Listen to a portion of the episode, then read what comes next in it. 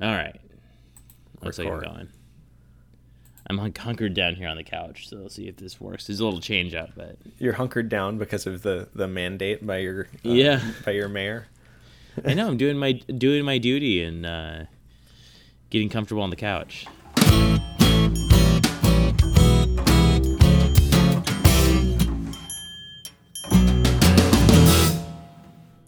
Hello, Alaska. This is Pat Race, And this is Matt Buxton. And this is a podcast about Alaska. In the time of coronavirus.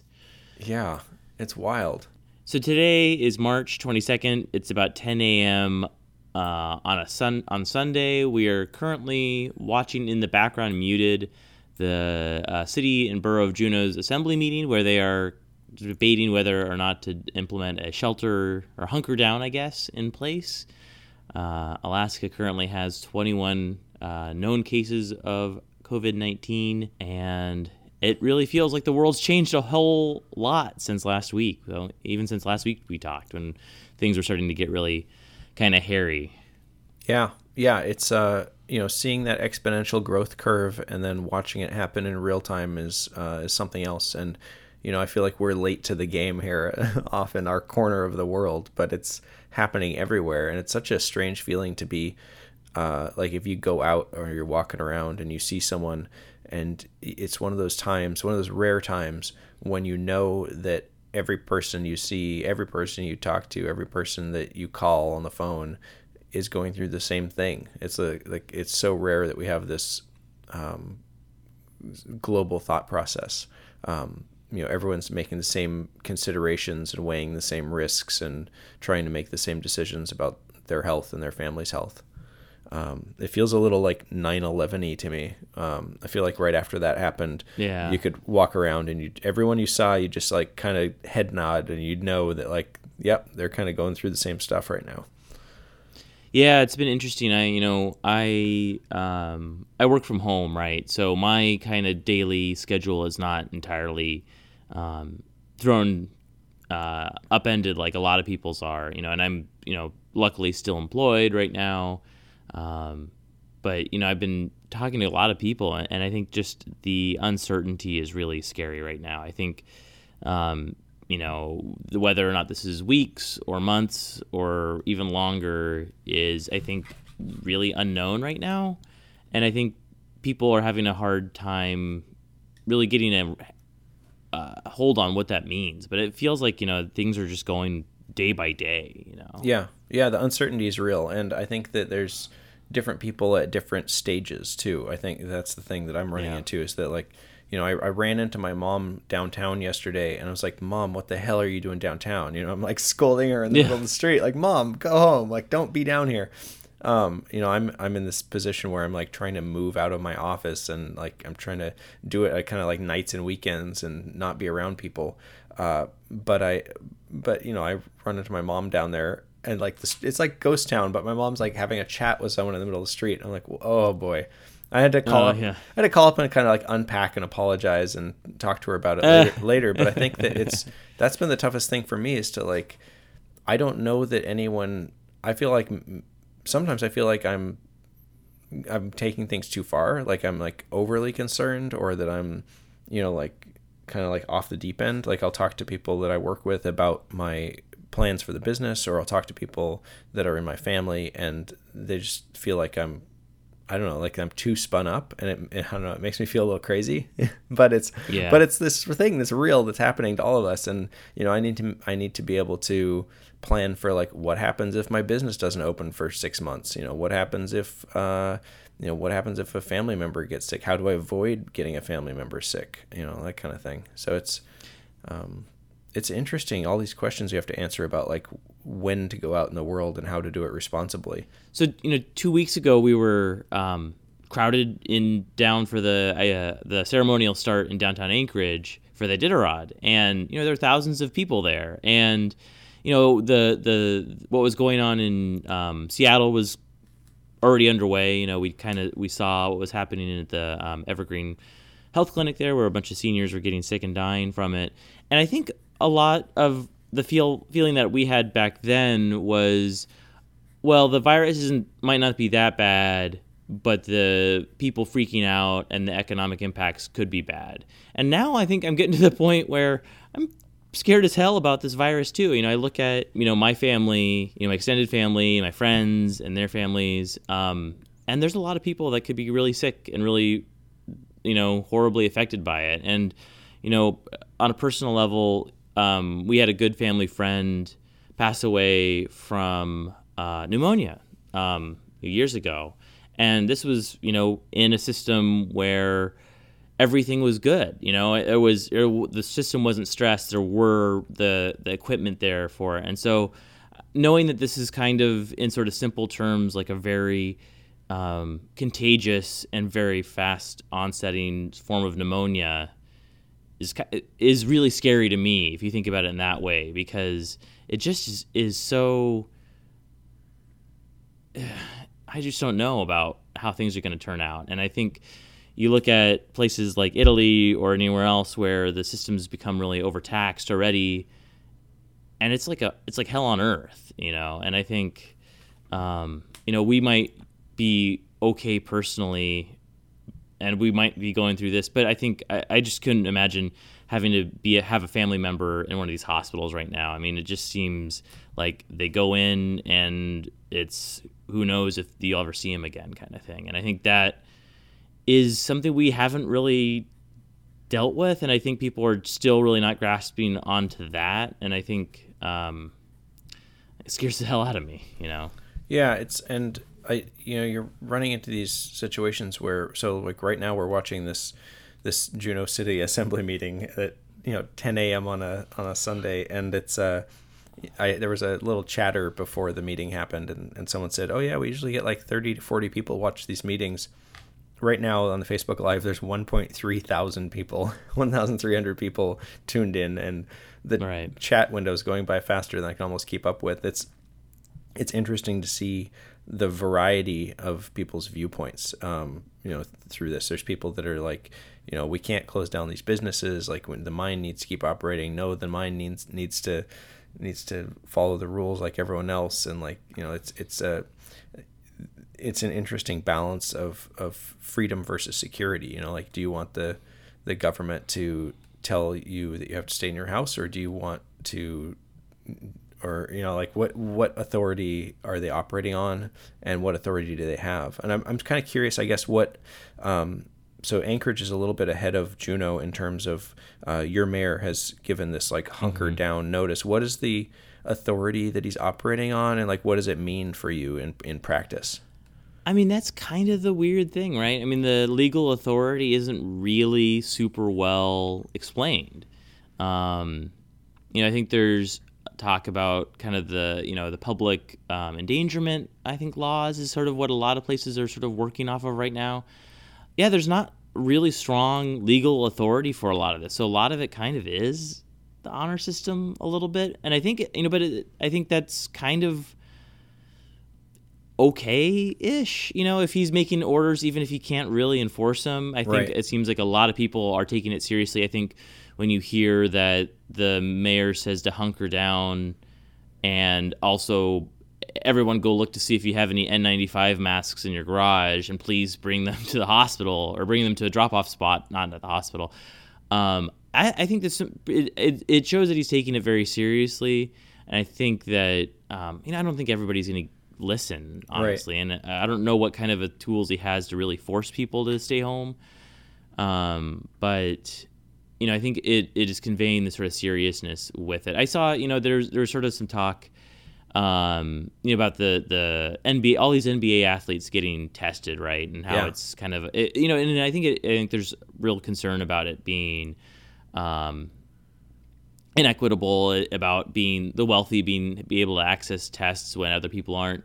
But you know, the the day where everything really did change, I feel like, was when the NBA um, shut down. And I think that was really the day where it seemed like, oh, this is really serious. I think so. I think there, there I saw someone make a case that basically, you know, there some of those tests are useful because it does raise visibility that there's there's a big big issue going on right now. And so right. if if a rich person can get this disease, then or this virus, um, then then everybody can. And I think it makes it think real. It makes it real It makes it for all of us. yeah, yeah, and, and and sh- shutting down the NBA makes it really real, you know. And I think um, I hope people are paying attention to that. And I think like it doesn't excuse the the inequity in testing, and I think that's the the lack of testing. I think is still like is a criminally underdone, and and I think there's some real real serious failures on that front, and I'm really worried about what it's going to look like when um, testing kind of gets unkinked, I guess, and, and there are more tests because I think that it's going to show that this has been spreading a lot more quickly and a lot more pervasively than we really have thought. So. Yeah, and that's that's actually something that's been really interesting to me. I was asking about, um, I was asking a bunch of people on Twitter the other day how long it took them to get test results, and and multiple people who had gone through the process or had had family members responded and and, and had answers that were basically in the like two to five day range. So if you're if you're in Alaska and you're getting tested, it's depending on where you are, you're hear, you're hearing back in, in about two to five days on average. And and the the interesting thing to me about that is that when we say there's 21 cases right now today, we're really talking about last week.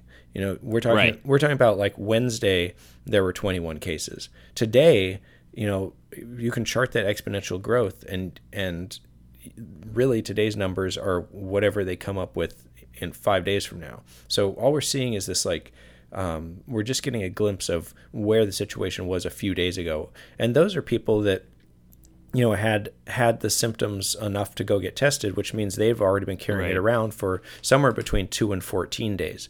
So we've got quite a lag on on on what we actually know. So that's the, one of Yeah. the spooky things for me is this could be really a lot more prevalent than we even imagine, and we don't get to know that for another you know two weeks where we were where we were today, and then uh, you know then we don't get to find out again. It's just this like perpetual um, looking backwards, and so not until this is all over will we really know what the arc of it looks like.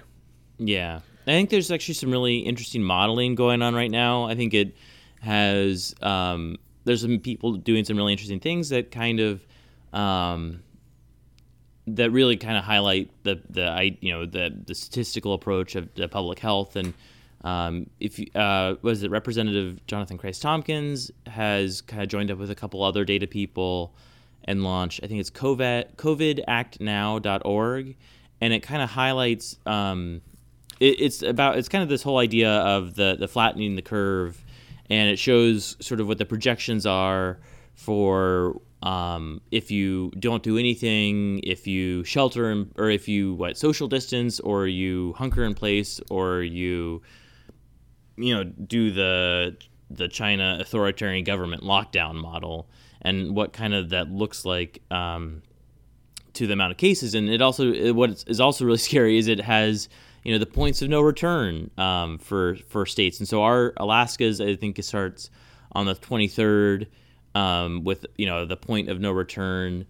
Um, you know I think being like something like 30,000 deaths in Alaska, I think is what their estimate is. I think the Was shelter in place is like a thousand deaths. Yeah, and so Um, you're, you're talking about like if if we don't enact these policies by a certain date, then this is kind of what we're looking at. Right. Yeah.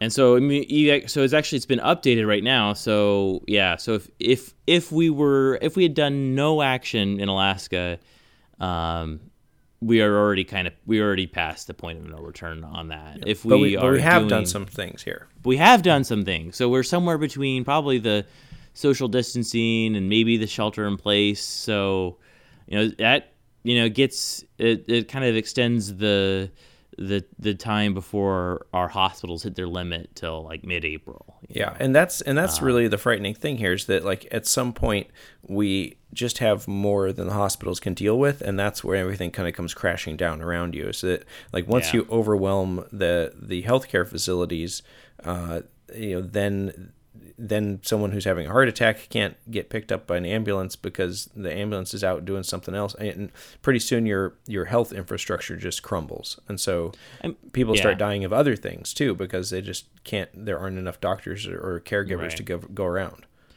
Well, that's the thing too is that you know I think that's I think there is still that um, kind of naysayer downplayer approach where it's oh it's just like a bad flu you know and sure it it may be but it's also you know our system isn't equipped for everybody you know or, or 60% of the population to all get the bad flu all at once you know and so that's really the issue is not really the individual case of it, but it's the number of cases and match against the lack of infrastructure that Alaska has. You know, and that's the thing is like Alaskans go outside for healthcare all the time.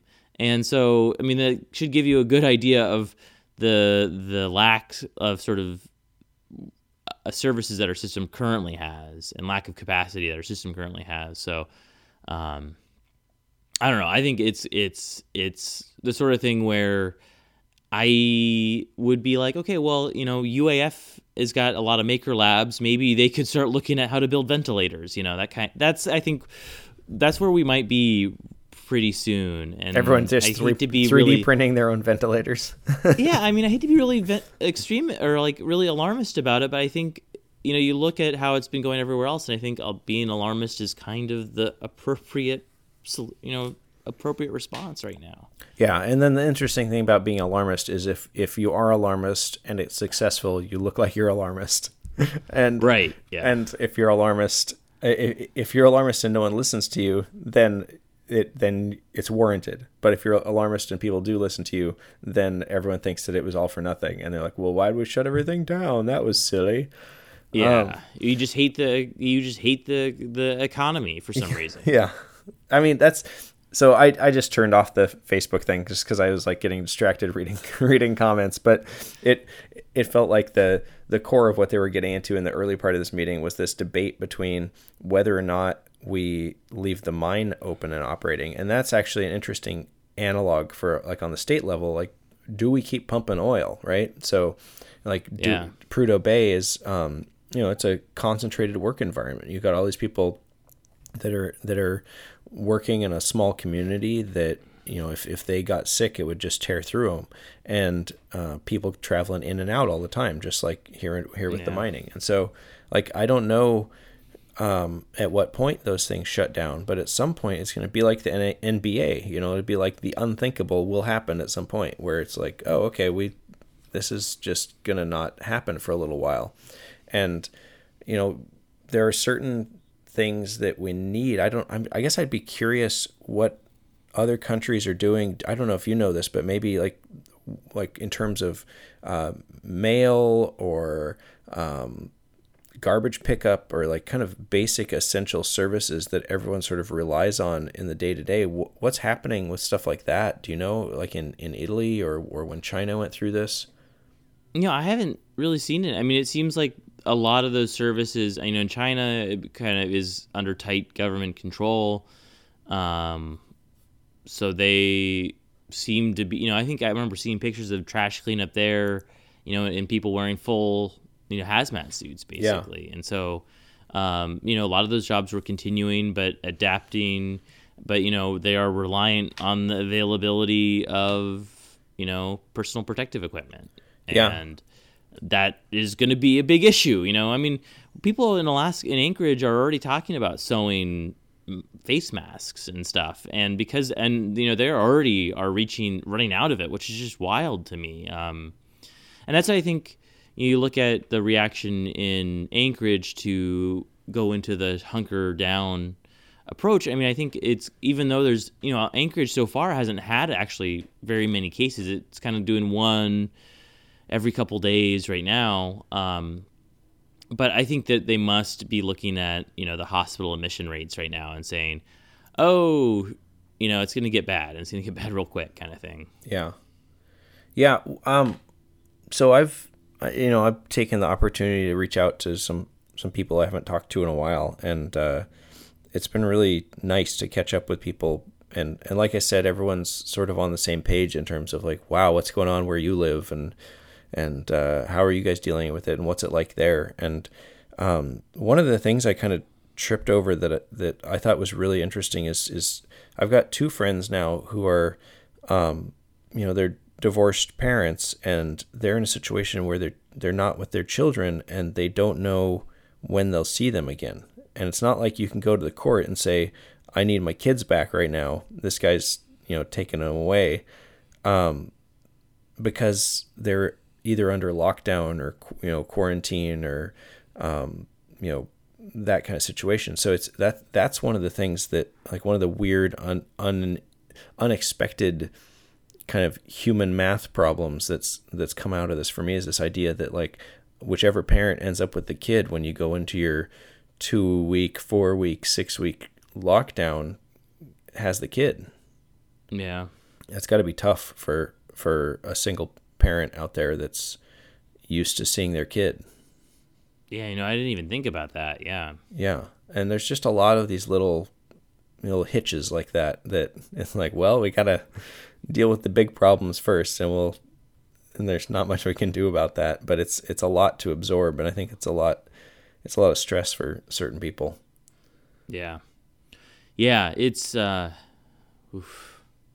I know. I mean I I am lucky to kind of um, be in a situation where my job right now isn't affected by it. Um, but I do have some friends who are, uh, you know, looking at uncertainty, a lot of uncertainty about their jobs right now too, or are laid off. Um, I had a friend who is moving back to Alaska right now, or trying to, I think, because um, they lost their job.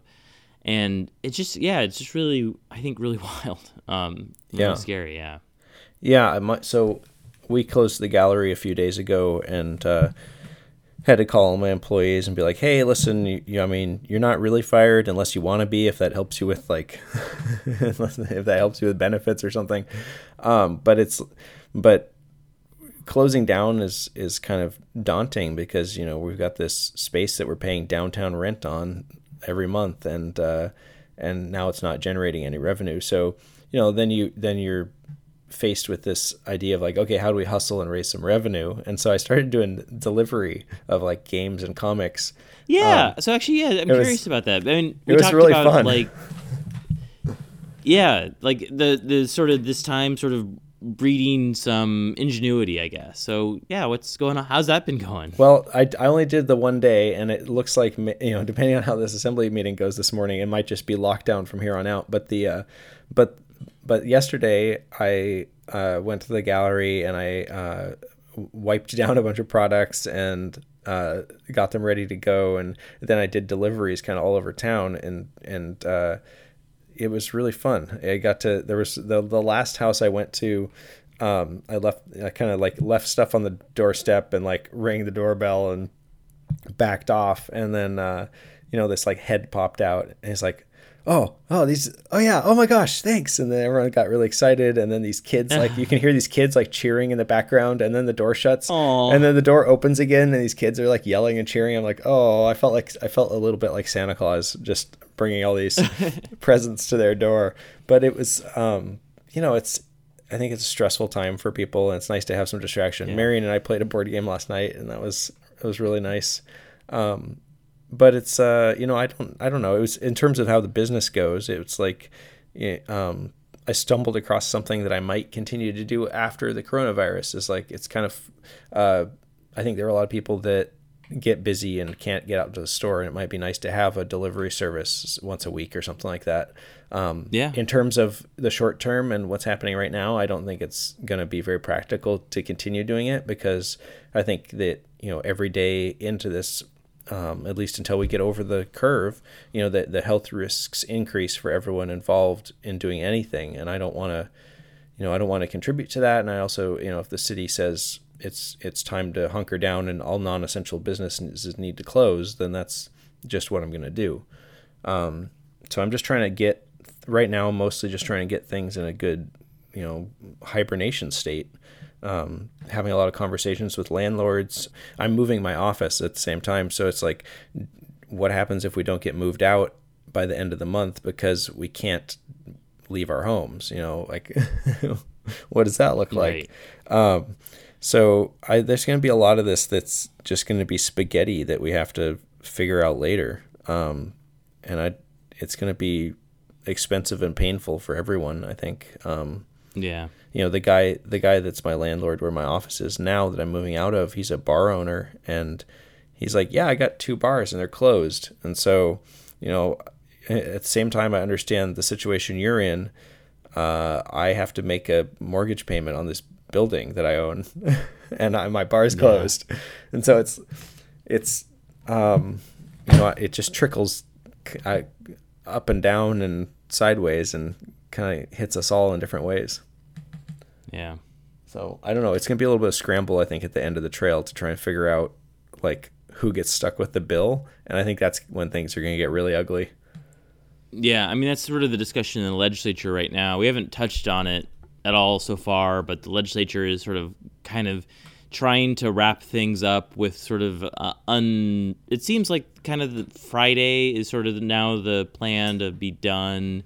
Um, they got the budgets. Or the kind of the question is, you know, just how much else are they going to try to get done before then? There's a lot of other things that sort of were working their way through the process that in a normal process would been have been done in mid-April, but are going to try to be done by the end so of this week. So. What does that look like right now? Like, are they meeting in person still?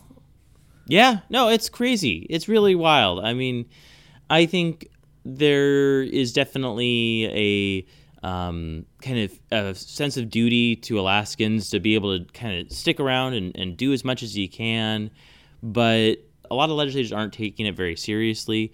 I think in insofar as I think a lot of them are traveling still. You know, a lot of people are going back to Fair or Anchorage or Fairbanks on the weekends. So they're going through airports. They were asking, you know, staffers who'd gone out of state and legislators who had gone out of state to um, self quarantine, but there's still people going through, you know, the airports and traveling back and forth.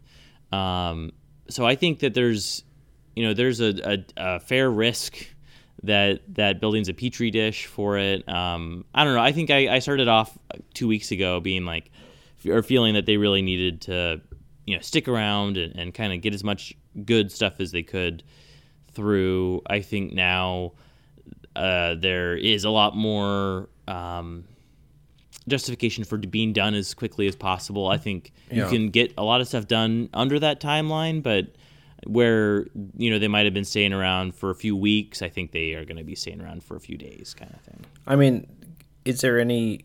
Could they pass something that allows them to meet telephonically, or like is that a a course there's of been action? Talk, there's there's been talk about it, but there's not been a lot of um, movement on that front. I guess the I thing that the thing that worries me there is that like if the legislature closes up shop, you know, they're just like put a button on it and they're like, okay, we're out of here, everyone go home.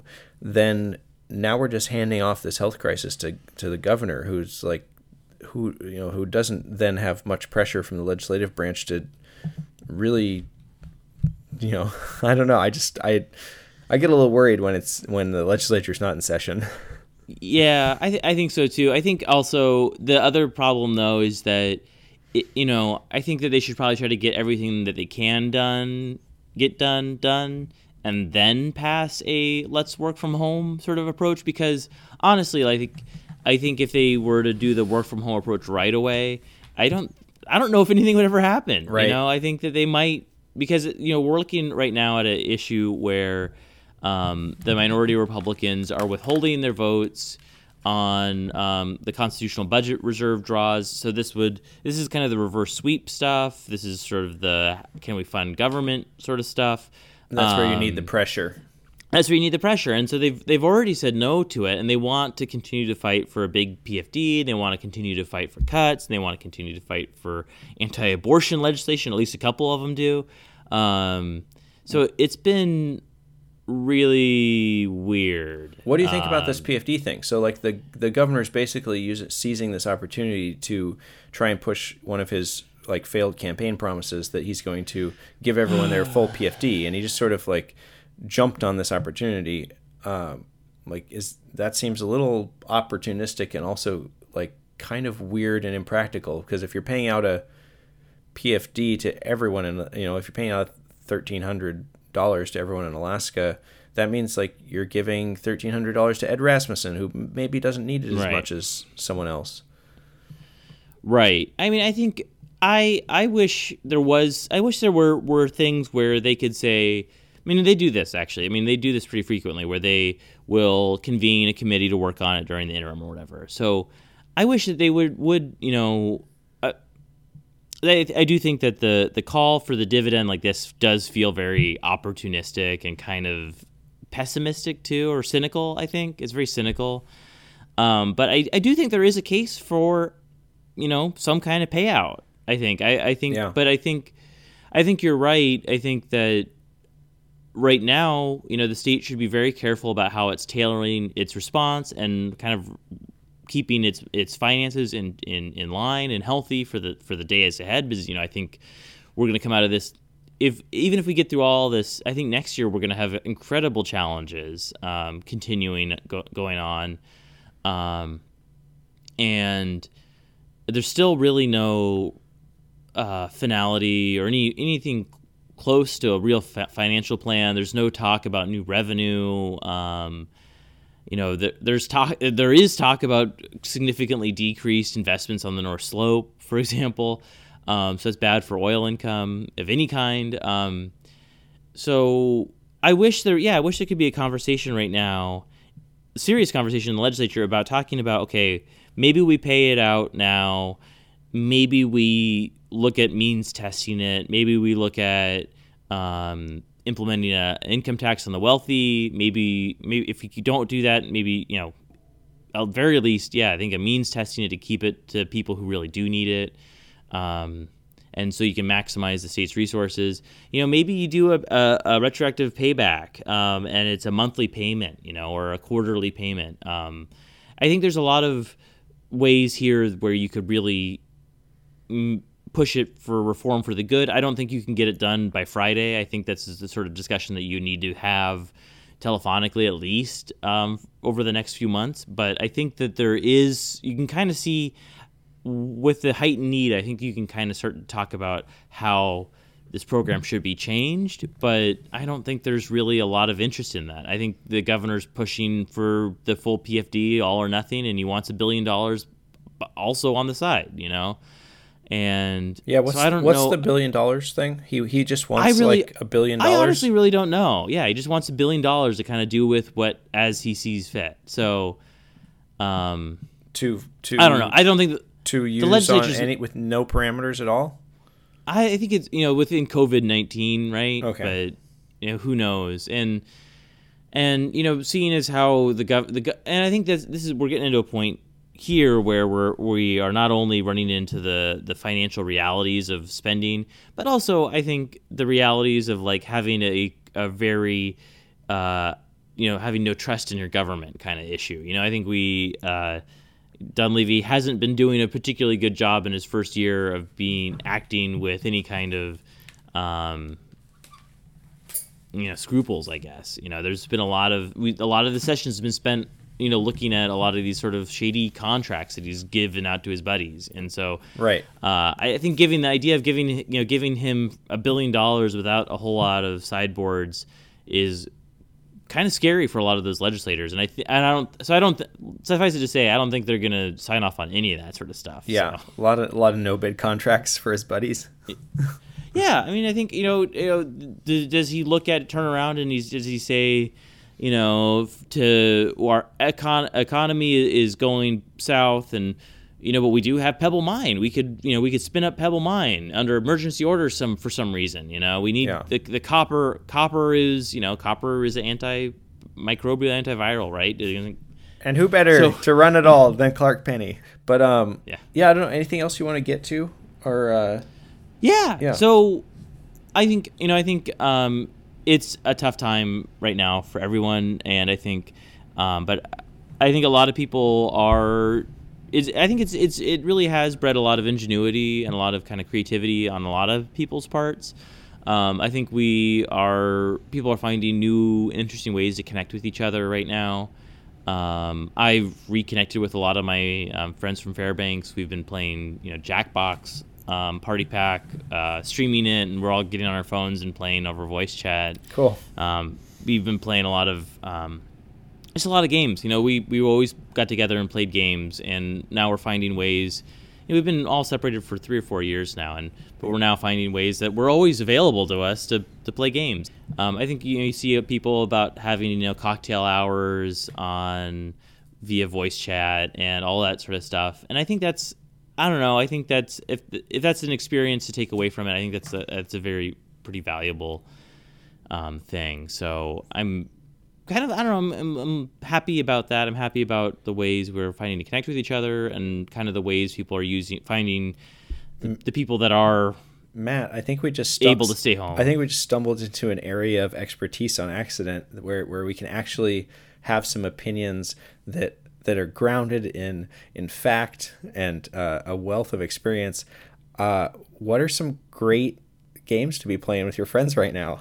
like I want like what yeah. what's the list of like awesome online games? Last night I played a little bit of uh, Stardew Valley with some of my friends who make comics. Uh, and oh yeah, so that's great. Yeah, connected with a friend in Portland and one in San Francisco, and we started chopping down trees and rooting up rocks out of the ground. So what what uh, what yeah. what what are some good video games people can play and, and have kind of a nice social time with people? They're they're so the the one that so the one that I really like and is really kind of low impact, I guess. So you don't need to have a console or even a very good computer. Is Jackbox Party Pack. Um, so the way I do it is it's it, Jackbox. I don't if you're not familiar with it. It's um, people will get on a couch. Typically, everyone's on their phone, and then there's the TV will play the prompts. Um, it'll be kind of Pictionary stuff or whatever, and it will send all the prompts out to your phones, and you'll draw stuff or make funny things and share them all together. And you're controlling it with your phone, which is just nice, very accessible. You know, your mom could easily do it, kind of thing. Um, so what we've been doing is I'll get it on my computer and then plug that into uh, Discord and scream out my screen to everybody else, and they'll watch that, and we'll play just like we normally have. So that's been a lot of fun. Um, there's a lot of there's like six different ones right now. I think they're on sale too. Uh, I actually wrote a, my my uh, game column about it this week. Um, the other one I think a lot of people are playing if you have a Nintendo Switch is um, Animal Crossing. It came out I think on Friday. Is that, um, is that, that one's multiplayer? So, uh, yeah. Oh, sweet. So you have your own little island. It's kind of it's just uh, I mean honestly it's it's kind of a great game for right now. It's it's this little kind of farming simulator. It's kind of like um, Stardew Valley or any other game where you are building stuff and collecting stuff and waiting, oftentimes waiting a while. Um, but yeah, you can you have your own little island and you can invite your friends to come over. So yesterday, like four or five people or three or four people came over to my island and picked all the peaches and dug up a bunch of holes and yeah, this is kind of just nice little sort of low pace sort of you know. There's not really any fail state. You can't really do anything wrong in it. Um, I think that's really kind of it's really fun. I don't know, and the little characters are very cute, and the art's really nice, and it's very relaxing. Yeah. If you don't have a stressful enough time right now, I like uh, Don't Starve Together. It sounds just like that, but with dying and insanity and starving and. Uh, I yeah, actually, it's a really good. Yeah, it's like Don't Starve, but you don't starve. uh, what? Uh, yeah. Okay, give me some other ones. Those are good. I like that. Uh, a few are on. Well, the other game that I was playing that I kind of going back and forth about it as being escapism power fantasy is Division 2. Mm-hmm. It is it much more. It's a console kind of game, you know, or, or gaming PC sort of thing. But you are a secret government agent who's been activated from the general public who now needs to go save New York City slash Washington D.C. from uh, the apocalypse of a post uh, pandemic world, I guess. Oh right. Um, so it's it's real. It's it's this kind of lusciously, totally, extremely de- you know, deeply detailed, horrific, nightmarish stress inducing scenario. It's fun because it is kind of this mindless game where you're just sort of shooting and shooting and shooting. Um, but sort of you take any sort of slow down and you look around and you go, oh, I think this is this might not be so fun right now. So just, just if you are trained up for the future. If you're into the military fantasy, if you if your post-apocalyptic outfit is um has a you know has is has a lot of leather involved in it as opposed to a lot of like terry cloth and flannel, then this might be for you. How about you? What? So uh, Stardew Valley. Um, okay, this is not a multiplayer game, but I still love Sl- yeah. Slay the Spire, which is that card game. Oh, it's like yes. a deck building card game. That one's really good. Um, for I don't know. I've been thinking more about board games lately. So for me, it's like Caverna Cave to Cave is a great two player game. Uh, mm. Star Realms is a great two player game. That's a deck builder. Again, you're buying spaceships and blowing up your opponent. Um, yeah. The the Caverna one's really fun because you can kind of you can either play against each other or you can play collectively and try and get the most points. And it's sort of like a um, you know farming uh, cottage building game. Uh, and, and I really enjoy that kind of thing. Uh, that that kind of game feels really good right now. Oh, you know what? Have you played um, Tokaido? No, I haven't. So Tokaido is this sort of beautiful, um, very kind of ser- serene game. It's basically um, you are uh, one of a group of travelers going from Kyoto, I think, to Tokaido, mm-hmm. right?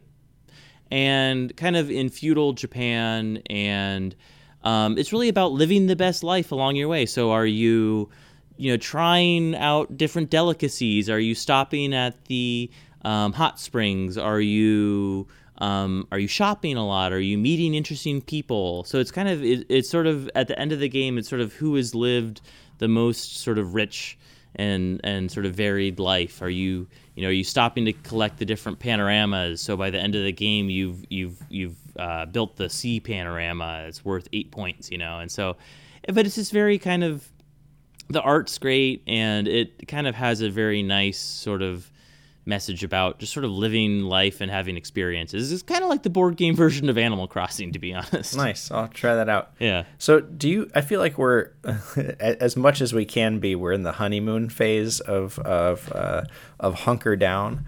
Um, do you have any thoughts, or have you been thinking about like what what to do as this drags on? Like, um, have you you and Shanda, uh, have you and your partner have any conversations about like you know like okay I need some space over here or this is how we're gonna navigate this so we don't drive each other bonkers.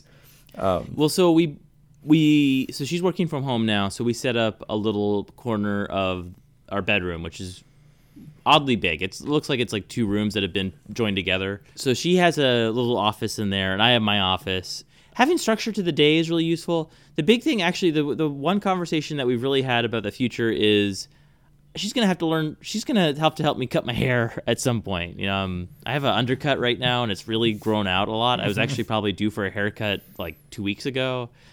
It's getting really rough now. We so we just had the haircut that, conversation last night. yeah, that's funny. You that's like little things where you're like, oh yeah, I usually go to a barber, but I guess I'm not going to do that right now. yeah. So the haircut thing, that's sort of the, the the, the main thing. I think we we we've actually been um, getting trying to be a little more thoughtful about the meals that we're making right now, as far as just using what we have in the fridge, what you know, kind of knowing what's going to be going bad soon, what we need to be eating sooner than later, and kind of uh, accommodate, you know, sort of changing our behavior to that. So. Yeah. Um, that's been interesting. And we try basically just n- not out of any fear that we're really going to run out of anything, but really out of cons- just trying to minimize the number of times we need to go to the grocery store in a week. Right. Um, I think I've heard of people who are like, oh yeah, go every, you know, I've been going two or three times. I've gone two or three times, you know, and it's like, oh man, you know. Yeah, every time's a risk. So, yeah, and so I, I've, um, yeah, we so we haven't gone in a week and a half. Um, I think our beer is finally getting kind of low. Wow. That's a yeah. good stretch. A week and a half. And you got me beat. I think it's probably been I don't know, six or seven days for me. Yeah, yeah. Hopefully you guys have a nice pillow fort or something to go enjoy in your new new place. I mean actually it's kind of nice. That was another thing we did actually right when it when everything kind of happened is we um, in in getting the office ready for her in the bedroom, um, we kind of sat down and we were like, okay, we've lived in this space for a year and a half now what do we like about it? What do we not like about it? How it's like laid out. So we've actually spent the couple days in the beginning rearranging the bedroom. Nice. And and it sort of is one of those things where it's you know kind of informed by all you know all the bumped knees and stumbling in the dark and all that sort of stuff and it feels really good it feels great to have like a, a space that is a little more thoughtful about it now and we've certainly have the time to be thoughtful about these sort of things so um, I don't know. I think it's a good time to kind of move around and kind of clean up your house too. So. Yeah, spring cleaning comes early. So Yeah. someone made a joke about that the other day, and I, uh, that they were they were like, "Man, everyone's windows are really clean." I just saw the neighbors out there washing their windows, and it's like, "Oh, I did mine Yeah. yesterday." Yeah, Yeah. I'll probably do them again tomorrow.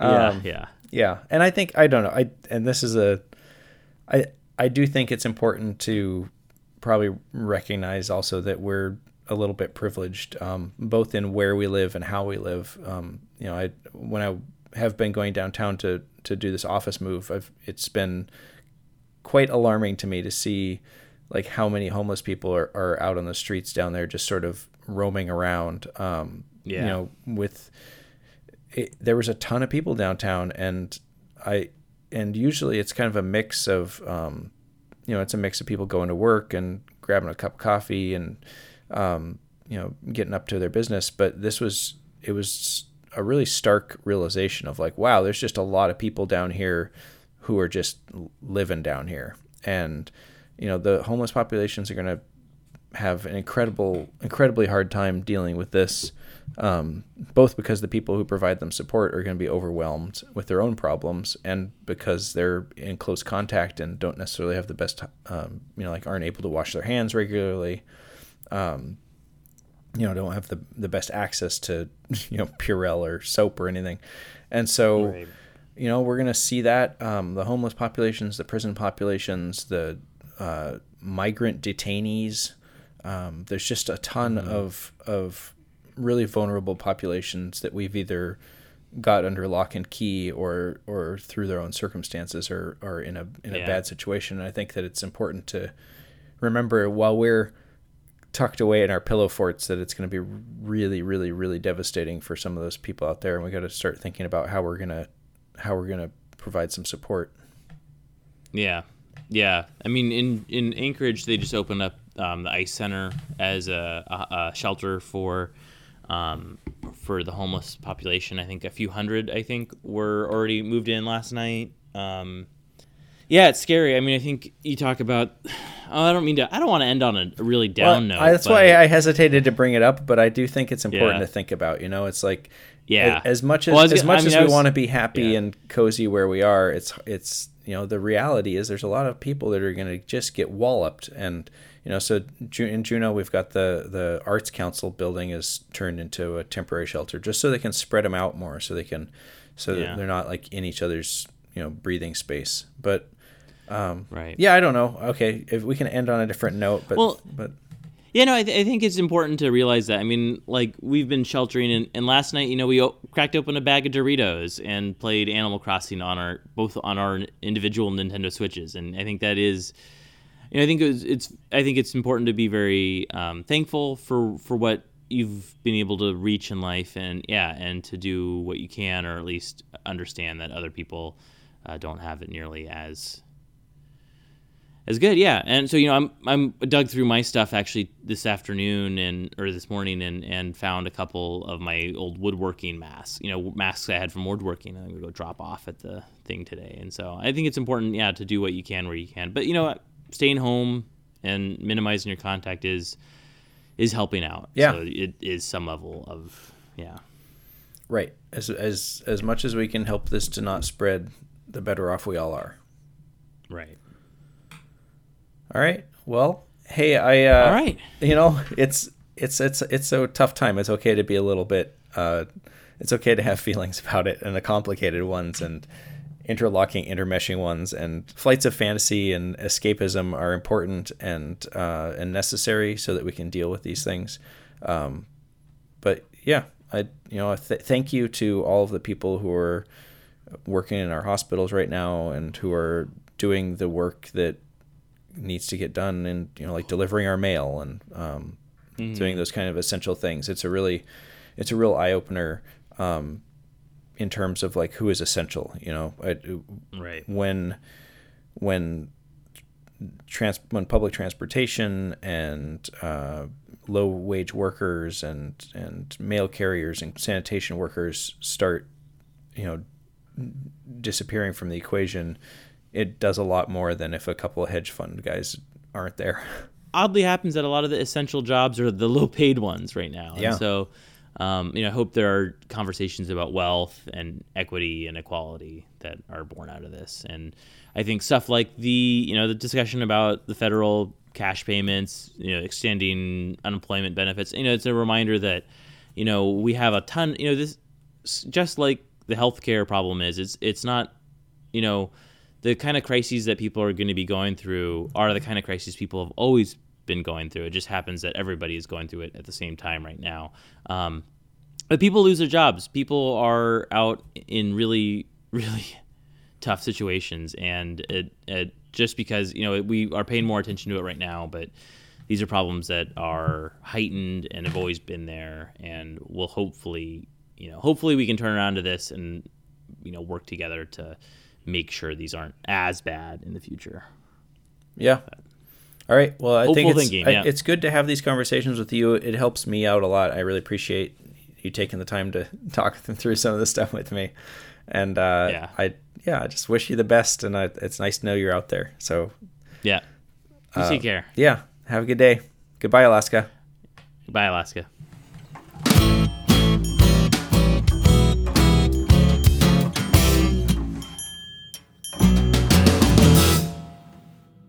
Yeah, I think that was good stuff. Was, it's nice to nice to chat. Yeah, I agree.